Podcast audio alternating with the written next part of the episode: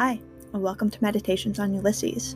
My name is Sarah Darty, and I'm a senior at Boston College studying accounting. If you've opened this podcast and begun listening, whether out of obligation or mild interest, you're in for a treat. Meditations on Ulysses is a cumulative assignment for my English elective, covering James Joyce's monumental novel, Ulysses. It's a novel that evokes fear and confusion among those who dare to read it, but I've decided to step into it one more time. Two years ago, I read Ulysses, and over the 18 months it took me to finish it, I hardly scratched the surface of the intricate, nuanced intelligence and literary excellence. I chose to take this class in order to stretch my understanding and challenge myself in my last semester of academia. You may be wondering what an accounting student who hasn't taken an English class since first year writing is doing embarking on such an odyssey. But the thing is, I love Joyce's writing.